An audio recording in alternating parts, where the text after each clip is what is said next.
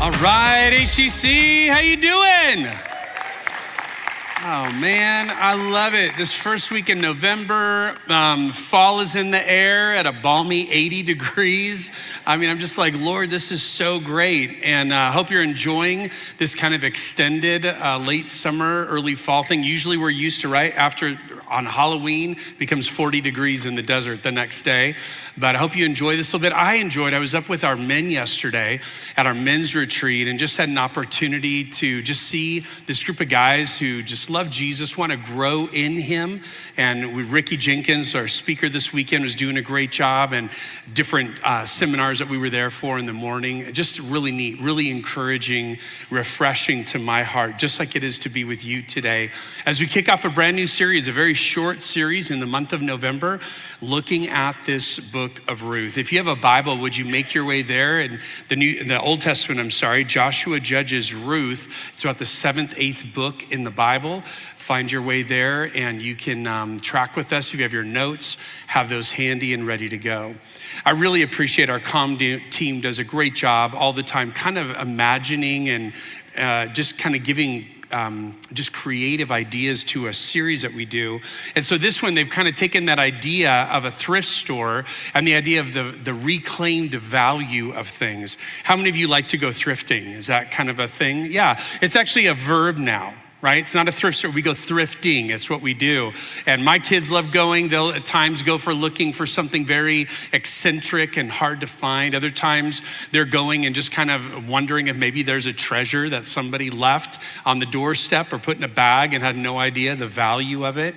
Other times you're just looking for something weird. And all those things are in a thrift store. So I just love that idea. But I want you to know from the very beginning as we think of this concept of this series and even using the motif of a thrift store, we're not talking actually about treasure hunting in a thrift store as though there was something of immense value that somebody just didn't understand and left it somewhere and now you found it. We're actually thinking of it through the lens of normal, ordinary, everyday things that are just kind of worn out. And they're just kind of, I'm done with these, and someone else can maybe benefit, and you put them in a bag, and there they go. And imagine that person going through a thrift store and not necessarily looking for the eclectic or looking for the treasure, but just normal things. But in their mind, what they're going to do is they're going to create a work of art. They're going to take the normal, the ordinary, the worn out, and they're going to create something of great beauty. And that's what God does when He reclaims the value in our lives. We are sinful people living among a sinful people. And though there's lots of things to value, when it comes to a holy God, man, we deserve his wrath. But he's the one who finds us valuable and puts us into this greater picture called his church, his body, his sons and daughters. And we get a reclaimed value that we didn't have before. I was thinking of some of the art that actually comes like that. I had some visuals. Take a look at this first one. Imagine kind of creating this image out of cassette tape, out of Bob Marley. And I just sat there and I was just blown away when I saw this picture. A very normal, ordinary thing. If you're kind of, you know, under 30, those are in museums now, you know, cassette tapes. We used to listen. Just this week, I'm driving in the car with my daughter Ellie, she's 16, and she goes, Dad, did you ever make a mixtape? And I'm like, oh, let's talk. Did I ever? Made some killer ones. Your mom made a killer one for me. And I'm just back to my dual cassette boombox right there, like it was yesterday. So imagine though taking this old school thing, nobody even has a thing to play a tape on anymore, and making a really cool work of art. This next one reminds me of you just look at the detail of it and you'll note just small little trinkety things here or there, but put into the big idea of just making beautiful art out of something that is just all these little tidbits that don't really have a lot of value in themselves, but brought together, they're beautiful. This third one isn't something you'd find in a thrift store, but it made me think of this idea of reclaimed things. You can tell this is a while ago. That's Jackson, this height uh, in the picture. And we were up at Nike's world headquarters in Beaverton, Oregon. And each of the big buildings is named after a specific professional athlete. And we were in the Nolan Ryan building, and that statue behind us, that's what that is. And it's Nolan Ryan, um, 12 feet high, very like abstract art, right? But this is the story behind it. The artist actually had permission or somehow figured out a way to get into Nolan Ryan's garage. And so everything that's in that 12 foot statue came out of his garage. You look closely, there's spray paint cans and there's old baseballs and just all these knickknack things that you would have in your garage. But he took all those things together and said, I'm going to make a statue of Nolan Ryan, one of baseball's arguably best pitchers ever, and create a statue of things that were common to him. I just thought that was such a cool, cool idea. So that's what we're talking about as we dive into this series. Forgive me, by the way, I haven't welcomed you here at Victorville and to those in Hesperia today. I want to welcome you to those at Apple Valley. A big welcome to you and to those watching online. We're glad you're here with us at this 11 o'clock hour today. So, as we dive in, what we're going to do, we're going to begin this book. It breaks down real nicely, four chapters, four weeks. And it begins, though, we'll be introduced to the first two main characters, two women, Naomi and Ruth but we're not to meet them at zero. We're to meet them at about negative 50. And we're to find them in a deep valley, and that's where the story begins. So let's begin at the beginning, Ruth chapter 1, verse 1. And by the way, I'm to do the unheard of. I'm to try to preach a message at High Desert Church without three points. So let's hang in there together, see if it's actually possible. We'll find out. 1 1. In the days when the judges ruled, there was a famine in the land. So, a man from Bethlehem, you've heard that name before, especially around this time of year, in Judah, together with his wife and two sons, they went to live for a while in the country of Moab. The man's name was Elimelech, his wife's name was Naomi, and the names of his two sons were Mahlon and Chilion. They were Ephrathites from Bethlehem of Judah. They went to Moab and lived there. Now, Elimelech, Naomi's husband, died and she was left with her two sons. They married Moabite women, one named Orpah and the other Ruth. After they had lived there about 10 years, both Mahlon and Chilion also died, and Naomi was left without her two sons and husband. So you're like, cool, Todd, a really uplifting story. I love it. Todd loves tragedy, right? This is how we start. But I didn't write it, and this is where the story starts. Sometimes, as you interact with people, that's your first interaction with them, is in the valley. And that's where we pick up the story, especially now of Naomi, as who we've been introduced to.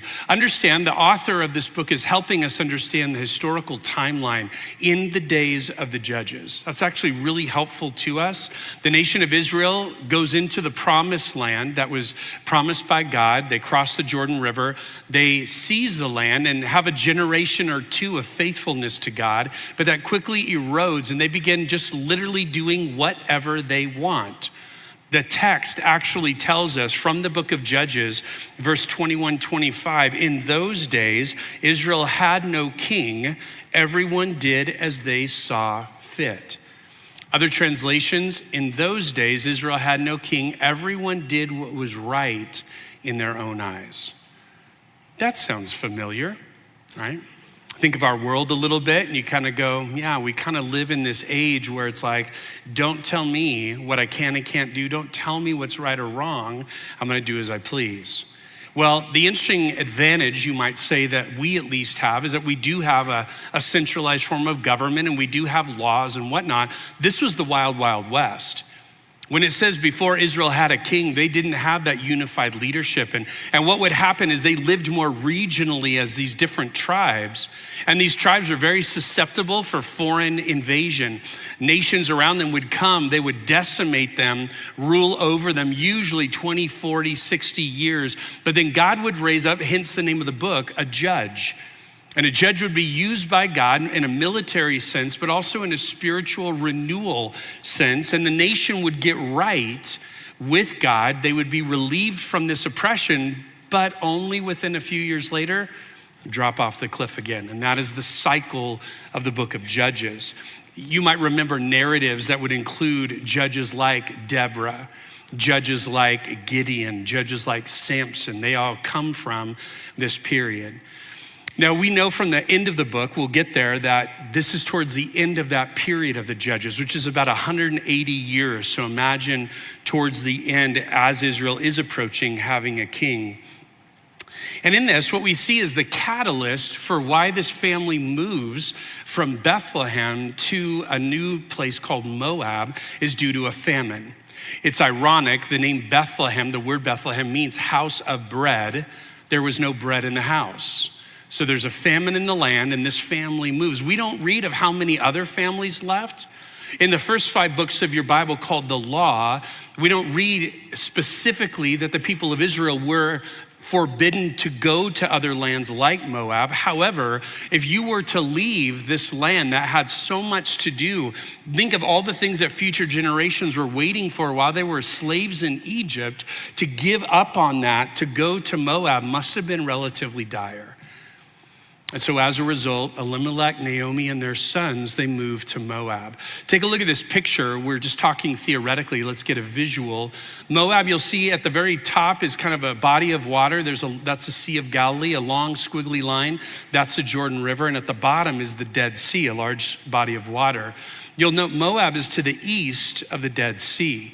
And so, in some ways, it's helpful to know. You'll note where Jerusalem was, kind of off to the other side. That's very close to Bethlehem. That's the journey that they made.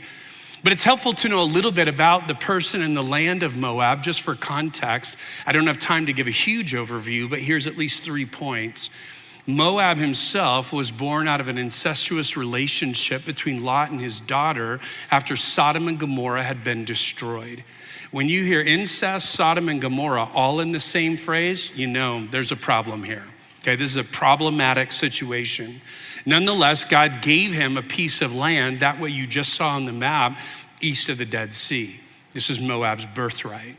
So this is how who he is and how he raises up. A nation forms around him, and within that, we have a couple different interactions with the people of Moab.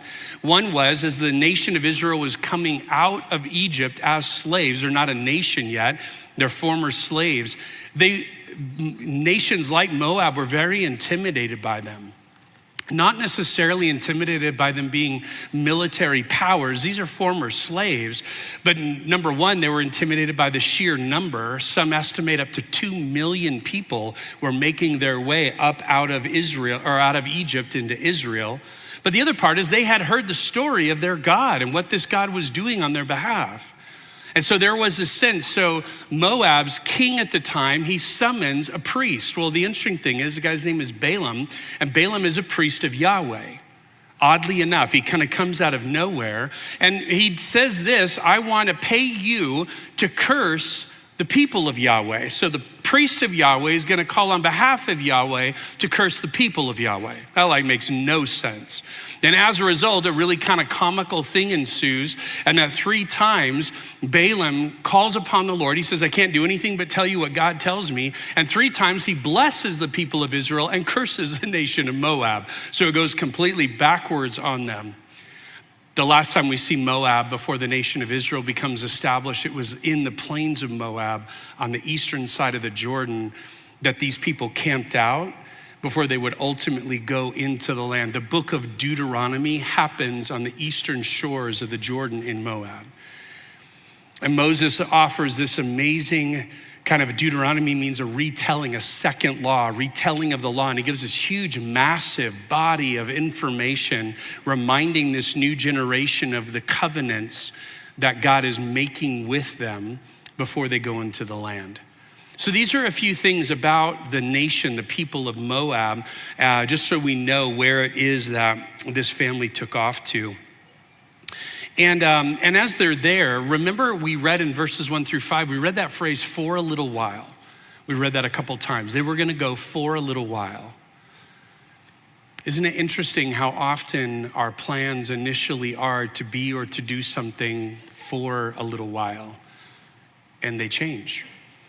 Naomi would have never expected that Elimelech would die in a place that they just planned to be for a little while. Her sons must have been near marrying age. And whether it be out of practicality, whether it be just, I don't know what we're gonna do beyond staying here, they begin to take another step away from a little while when they both marry Moabite women. Now, the text doesn't specifically, the first five books of our Bible doesn't specifically forbid the people of Israel to marry the women or men of Moab. However, they're sinking roots into a place that is not their land. They are becoming residents where they originally were refugees. So when this happens, roots are getting settled, and then tragedy strikes again and again. Mahlon and Chilion both die within a 10 year span, and Naomi indeed is completely alone. This is how it begins. These are the first five verses of this amazing narrative, but they begin in a deep valley. Let's pick it up. We'll go to verse six. When Naomi heard that Moab, in Moab, that the Lord had come to the aid of his people by providing food for them, like back home, she and her daughters in law prepared to return home from there. With her two daughters in law, she left the place where she had been living and set out on the road that would take them back to the land of Judah. Then Naomi said to her two daughters in law, Hey, go back, each of you, to your mother's home. May the Lord show you kindness as you have shown kindness to your dead husbands and to me. May the Lord grant that each of you will find, and here's a key word that will thread through this book find rest in the home of another husband. Then she kissed them goodbye and they wept aloud. Remember, the main catalyst for why Naomi left Bethlehem in the first place is there was no food. And recognize that the author gives credit to God. It wasn't just, oh, a lot of rain came or farmers did a lot of work. God provided a, a new round, a new season of sustainable food. So that catalyst that drove Naomi there now is going to now bring her back. The famine is lifted. And as she goes, she begins to pack up her stuff and initially invites or brings along these two daughters in law. We are going to talk so much in the book of Ruth about loyal love. And this is powerful. This is powerful when you consider Naomi, she has nothing except these two daughters in law, and they are actually willing to go with her. Naomi has been the exile. Naomi has been the refugee. Naomi has been the foreigner. Watch this. Now they're willing to go and be that in a new land. They're willing to go be refugees in the land of Israel to follow their mother in law. That is a strong bond. And you will see throughout these four chapters that they will recognize the weight of being foreigners. That will be no small thing.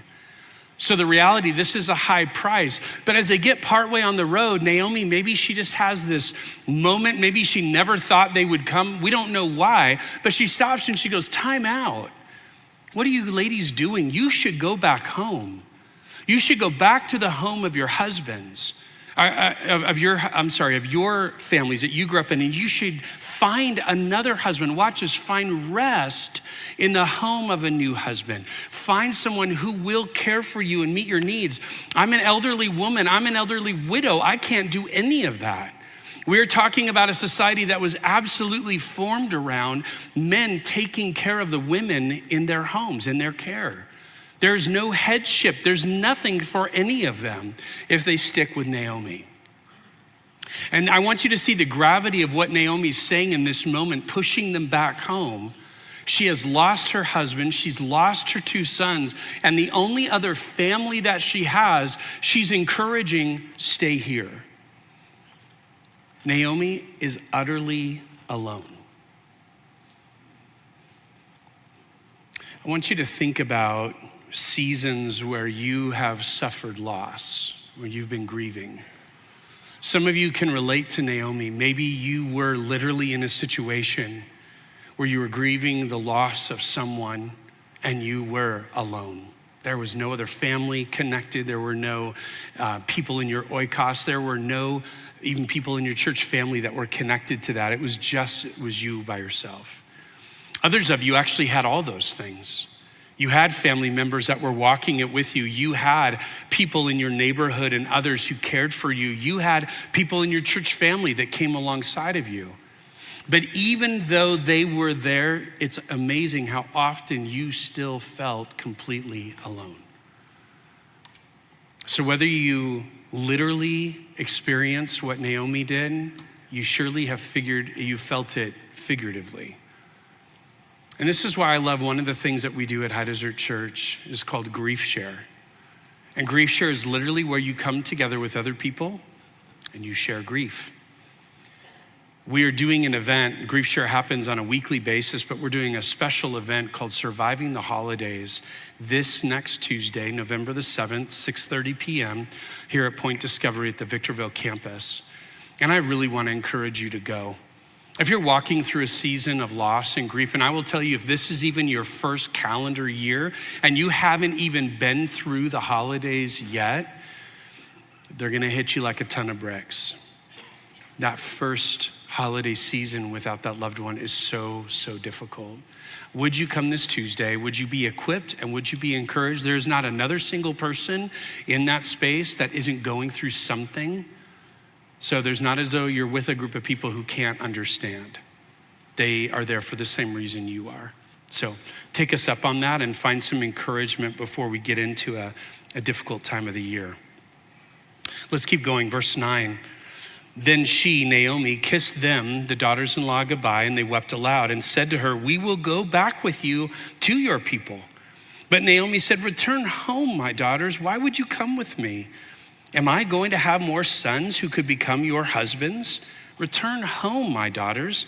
I am too old to have another husband. Even if I thought there was still hope for me, that's a powerful line. Even if I thought there was hope, even if I had a husband tonight and then gave birth to sons, would you wait until they grew up? Would you remain unmarried for them? No, my daughters, that's silly. Look at this last statement. It is more bitter for me than for you because the Lord's hand has turned against me. I want you to note the initial intent. Even though Naomi pushes her daughters to stay, they react with, No, we're, we're with you. That loyal love is going to be strong. So many of us yearn for relationships where people would be loyal to us. And watch this, hopefully, where you can find an opportunity to be loyal to them. Loyalty is easy when everything's going great. Loyalty is tested when they're not. And so these women in this test are deeply committed to their mother in law. They are going to go be refugees in her land like she has been in theirs. But then she pushes back another time and she says, in essence, there's no future with me. I am an elderly woman. I'm not going to get remarried. I'm going to come back and be um, dependent upon the mercy and compassion of other people. There's no one to cover me. I'm vulnerable. Why would you attach yourself to this? Go back home, imagine a new future with a new husband and a new family that is still available to you. And then she makes this profound statement, this statement that is so significant. It is more bitter for me than for you because the Lord's hand has turned against me. I want you to process a little bit of what she's saying. Understandably, she's lost a husband and two sons. If we're just gonna play math, she has the greater loss. But I want you to understand who she's talking to. She's talking to two young widows, two young women who had imagined their lifetime with a husband. We don't read of any children in this account, so they were married at even such a rate that they didn't even have children yet, which is so common in this day that we're looking at. Their future was invested with this husband and he dies. The dream is over, and you have a mother in law telling them, You don't understand pain like I do. I'm going to tell you, Naomi, in the midst of her grief, did not have the emotional bandwidth to be able to understand the gravity of what she was saying, discounting the grief of other people. I will tell you, that's never a game to get into, evaluating how you hurt more than them. This is where Naomi's at. And, and she is so blinded to other people's grief because she's consumed with her own. The other thing is, she has no um, spiritual bandwidth either to have empathy for what her daughters in law are going through. Because, watch this, she doesn't just believe that God has allowed difficulty in her life, she believes God is opposed to her. Those are two different things. I put something in your notes to remind us of that this week. While we would recognize the deep despair that Naomi rightly would be suffering, it's a different thing, maybe even razor thin, to think that God is opposed to you versus Him allowing tragedy in your life. It might be razor thin, meaning it might not be this huge chasm of difference between God is opposing me and, and God is allowing difficulty in my life. It might be this close. But the reality is, those are two different postures and attitudes and heartbeats from one another. No doubt, in this space and in our other campuses and those online, many of you, some of you have felt this isn't just difficult, I feel like God's against me. This is how Naomi felt as she was traveling back home, very different than she had left. And I'm gonna encourage you stick around for the rest of the story. Her attitude's gonna change. Verse 14, at this they wept aloud again, a lot of emotion and obviously involved. Then Orpah kissed her mother in law goodbye. One of these two daughters in law, loyal as they were, we don't know if it was just the logic of what Naomi said. We don't know if it kind of was the emotional pressure, like, really don't come with me. But Orpah takes that lead and says, I'm out. I'll, i love you and I'll miss you, and goes home. That's the first part of 14. Read on. But Ruth clung to her. Look, said Naomi, your sister in law is going back to her people and her gods. That is really important and really important that it's plural and lowercase. Go back with her. But Ruth replied, Don't urge me to leave you or turn back from you. Look at these statements. Where you go, I will go. And where you stay, I will stay. Your people will be my people, watch, and your God, my God. Where you die, I will die, and there I will be buried. May the Lord deal with me. And she uses his name. May Yahweh deal with me, be it ever so severely, if even death separates you from me. When Naomi realized that Ruth was determined to go with her, she stopped urging her. It's a very different response. And again, we wouldn't criticize Orpah for a host of very obvious, logical reasons. Going home made sense. But Ruth, Ruth says, There's no way. I am stuck to you like glue. Wherever you go, I'm going to be there. Almost a little stalkerish, you know? I'm with you. We're not separating at all. And she goes on to say, not only are we not separating, but I'm going to embrace all the things that are true of you, your people, your culture, your land, watch, and your God. It reminds me of something we talk at HCC all the time about called your oikos, your relational world. The fact that God has supernaturally and strategically placed you among a group of people, many of whom don't know Jesus yet. And you have this amazing, unique opportunity to be a person of Jesus' influence in their lives. Watch this. Ruth had come in contact with the God of Israel. She had been in Naomi's home. She, her husband may have embraced this worship to Yahweh as well, and that had influenced her so much that she realized this isn't a thing now of just family relationship and being a relative I want to be a part of your people. I know I'm the exile. I know I'm the refugee. I'm, I know I'm the foreigner, but I want to be a part of Israel through and through. This is a powerful statement and it's so filled with commitment. It's so rich. But I want you to see in the middle of all this, these three women all demonstrate a different kind of response to loss and grief in your notes, look at the first one a loss that leads you away from God, not towards Him. This is the response of Orpah. Because remember what Naomi said. She wasn't just returning to her people, she was returning to her little g gods. Go back and just be immersed in who you were as a people that were not in alignment, not in obedience to the God of the, of the universe. Orpah went back to all of that. Sometimes you experience loss and it drives you away from God, not towards Him. Other times, our responses to loss next, it leaves you bitter, questioning God's faithfulness. Loss that leaves you bitter, questioning God's faithfulness. We don't get the impression from Naomi that she stopped believing in, quote, God, specifically Yahweh, the God of Israel. We don't get that impression, all too different.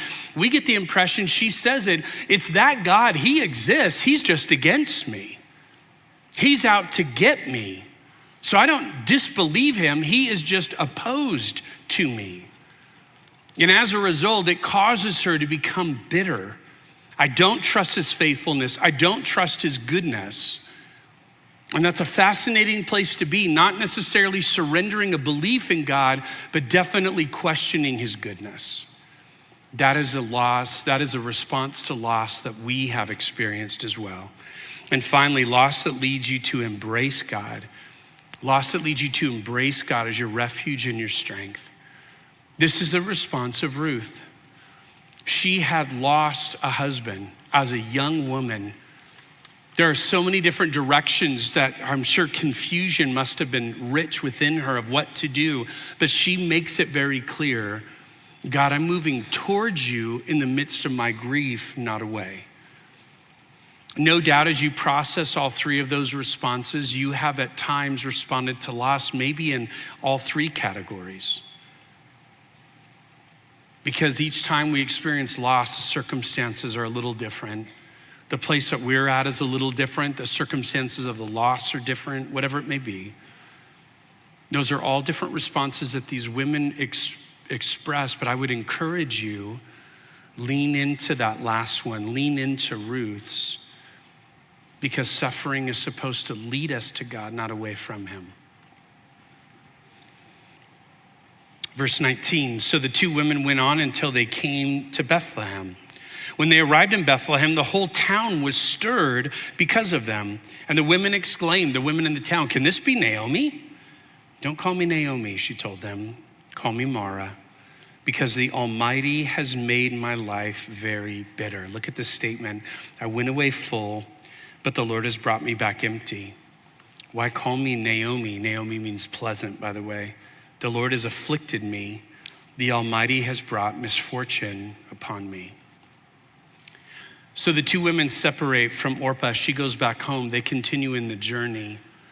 And they finally make it back to Bethlehem. As they do, the town is just in chaos. We haven't seen Naomi for over 10 years. And when she left, she left with a husband and two boys. Now she comes back with none of them and this woman. What has happened in her life? And note, when they ask her, the question is, What has happened? Note, she doesn't give them the facts. The facts are, My husband and my two sons have died. But when she's given the occasion to respond, What has happened? God is opposed to me. God's hand is lifted at me. He has afflicted me. Don't call me by the name you knew me as, call me bitter. I want you to think sometimes, I just know for me, I've needed in my life over these 52 years, I've needed what I call a litmus test for bitterness. Am I struggling with bitterness? And I have over the course of my life. And as I've wondered in those seasons, am I someone who is bitter in this, in this season of my life? I've used some different tests to evaluate that, and here's one of them that comes right from this passage. When I'm given the opportunity to maybe reconnect with someone, haven't seen you since last year, haven't seen you since the birthday party, haven't seen you since our neighborhood got together and did this thing. When I get the chance to reconnect with someone, they ask me how I am, and the first thing I say, I'm broken. The first thing I say God is against me. The first thing I say, look how they've wronged me. And honestly, the people hearing that, they go, oh, okay, talk later. That was weird. Every woman who came out to meet Naomi would have said that same thing. I just wondered what's different. And you understand, Naomi can't just tell them what's happened. She tells them all, not just the feelings, watch, but all the bitterness. It just comes out. It's the first thing, and sometimes the only thing you want to talk about when you're bitter. That's the litmus test. And I'm going to tell you, by the way, the people that you're doing life with consistently, they already know this is a problem. They witness it all the time. You might be blind to it, but they witness it in all these different conversations they're in with you. When I think about those words, I also realize that bitterness is something that just seems to seep into other people's souls. The more that I am that way, the more the people around me become affected. And honestly, sometimes if I'm honest with myself, I kind of want that to happen because misery loves company. This is where Naomi is. She is wrecked, not just grieving, very clearly bitter. Bitter about what God has done to her. And she wants everyone in town to know. This is a powerful thing for you to consider in your life. What do you do with that? And I want to encourage you, just at the very forefront of this series, I want to encourage you with one important thing related to significant loss and ensuing bitterness. Look in your notes. We cannot evaluate God's faithfulness or lack thereof based solely upon our circumstances. We cannot evaluate God's faithfulness or lack thereof based solely upon our circumstances. Why? Because they change constantly. Your circumstances are changing all the time. What is horrific today many times is healed. And so we have to say, God, I cannot say you are good or not because of this valley that I'm walking through today. This is how chapter one ends. Verse 22 So Naomi returned from Moab, accompanied by Ruth, the Moabite. Again, the Moabite that's going to keep showing up. She's the foreigner her daughter in law, arriving in Bethlehem as the barley harvest was beginning. Take a note at the map. You can see this is the trajectory of kind of how they went below the Dead Sea and then up to the city of Bethlehem. And, and, you know all those things. It's kind of a summary statement before we hit chapter two. But one piece that we didn't know until now, it was during the barley harvest. That means nothing to you. You're like, I don't even know what barley is. Can you eat that, right? But it's during the barley harvest, which happens in about March in the land of Israel. But the reason I think it's of great significance for us doing this series right now, it's not that time of year, but we often think of the month of November and Thanksgiving as a time of harvest, as a time of just being grateful and thankful for all that God has done, and often a time to be generous. That theme will show up next week. But I want you to know this one of the things that was so just encouraging last year, in this same month, we took on a challenge to say, hey, what would it be like if we raised $100,000 and gave it all away? Gave it all, not willy nilly, but with projects and connections to people that we believe God is working in and through and that we want to support and encourage. And you guys were amazing. We called it Go Fund Kingdom. And you guys gave not only $100,000, but far beyond and just blew our minds with your attitude. Yeah. With your attitude and actions of generosity. So, our directional team and our administrative board thought that'd be a good thing to do again. Now, some would say, Todd, are you kidding me? Do you know how bad the economy is right now and inflation like through my roof? I do. I'm living it too, but I will tell you that makes that opportunity all the more powerful. Because we're not giving because we have enough. We're giving because God is generous to us and we want to be a people. We're blessed to be a blessing. And that is a powerful thing. So we're going to launch GoFund Kingdom this weekend just like we did last year. We have nine different projects. When you go on our website, you'll see everything about them. And similar to last year, we'll raise $100,000 that we will give away to fully fund these projects. Anything you give above and beyond that will go back into our general fund to continue the ministry that God does here in the valley and around the world. But we are so excited for these. And I'm just going to share a little bit about these projects over the course of our time to get you a little familiar, at least with what they are. So when you go to look at them on the website, you'll find out. By the way, before I could even talk about this last night, there was already $2,500 that were already put towards it before we even began, which I just thought, how cool is that? This week, if you'll notice, the, the title of the message is the word poverty. And we've seen that throughout this, this first chapter that these people have a poverty related to these husbands, and they're going back to a space where they're going to be completely dependent upon the mercy and compassion of other people. But I want you to know that when we think of poverty, a lot of our folks are going through Rooted right now. And Rooted had a powerful thing to help us understand poverty is bigger than lacking food or money. From the book When Helping Hurts, this was in our Rooted um, study two weeks ago. Poverty must be understood in creation, fall, redemption terms.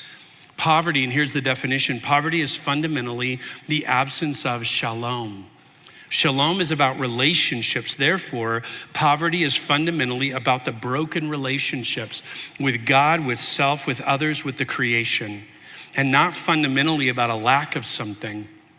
Addressing poverty, then, must be part of our understanding of the work of Christ, the gospel, the calling of the church, and the kingdom of God. I just love that. And so many people in my rooted group, every time we hit that, we go, man, I've, I've never really thought of poverty through that lens. And it helps us understand sometimes you've heard the word shalom, and in your mind that equals peace, and peace equals a lack of conflict. To the Hebrew mind, shalom was not a lack of conflict, shalom was an abundance of all the right things. Like we said, rightly related to God, rightly related to each other, rightly related to my world. That's shalom. And so poverty is an absence of those right relationships. So, three of our projects, just to quickly highlight them before we wrap up today, three of our projects address not just financial or food types of poverty, but relational poverty. And I love that we're going there. Um, the first one, Victor Valley Rescue Mission, we love these guys. We work with them in all kinds of capacities. They have a truck that goes around and serves meals about 200 a week, but with the improvements that we are going to get to fund, that truck is going to be enhanced to the degree that it can serve between 800 and 1,000 meals a week. That's an increase of four to five times and I just think that is so cool that we get to have a tangible part in that. I just served with my rooted group a couple weeks ago at Second Chance Food Bank. And one of the things about them, you might notice their trucks driving around town. They're these huge um, moving trucks, but you'll note the side of them is like a moving billboard. And they have a new truck that has not been wrapped yet. That's our project for them. And by the way, it was so rich being there with them a couple weeks ago. And High Desert Church bought this, and High Desert Church bought this, and High Desert Church bought this. You guys have been uh, just so good, so generous, and putting your money where your mouth is already. And this is a new opportunity for us to help them. Finally, the Victor Valley or the High Desert Homeless Services serves meals right off of Palmdale Road. You know where it's at. And we're going to do some things to help them revitalize their kitchen so they can be more effective and more efficient in the way they provide. These are just some of the projects, and we're going to talk next week as we move into chapter two about the power of generosity. And I'm just so excited that you get a tangible way, I get a tangible way to demonstrate that this time of year. Let's pray. Father God, I want to say thank you for your just immeasurable goodness to us.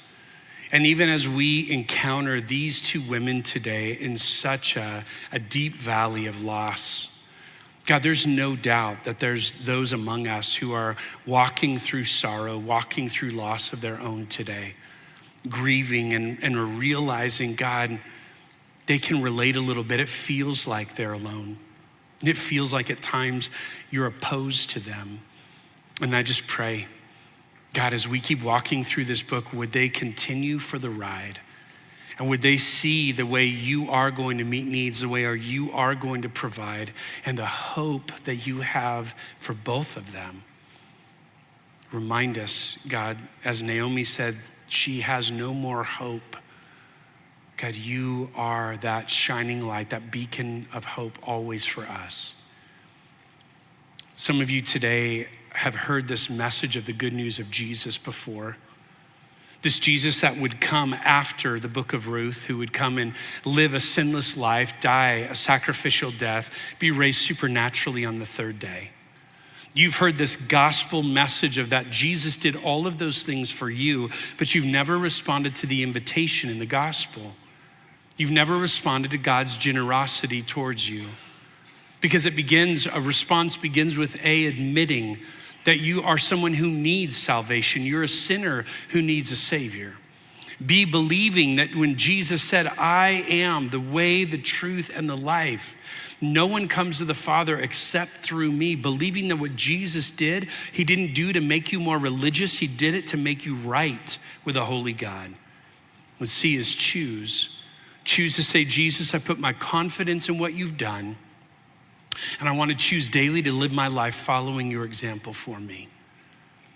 You can make that decision today. There's no hoops to go through, no classes to attend. And I pray you wouldn't keep God at arm's length, but would you open up your arms and embrace his kindness, his forgiveness, and his love to you?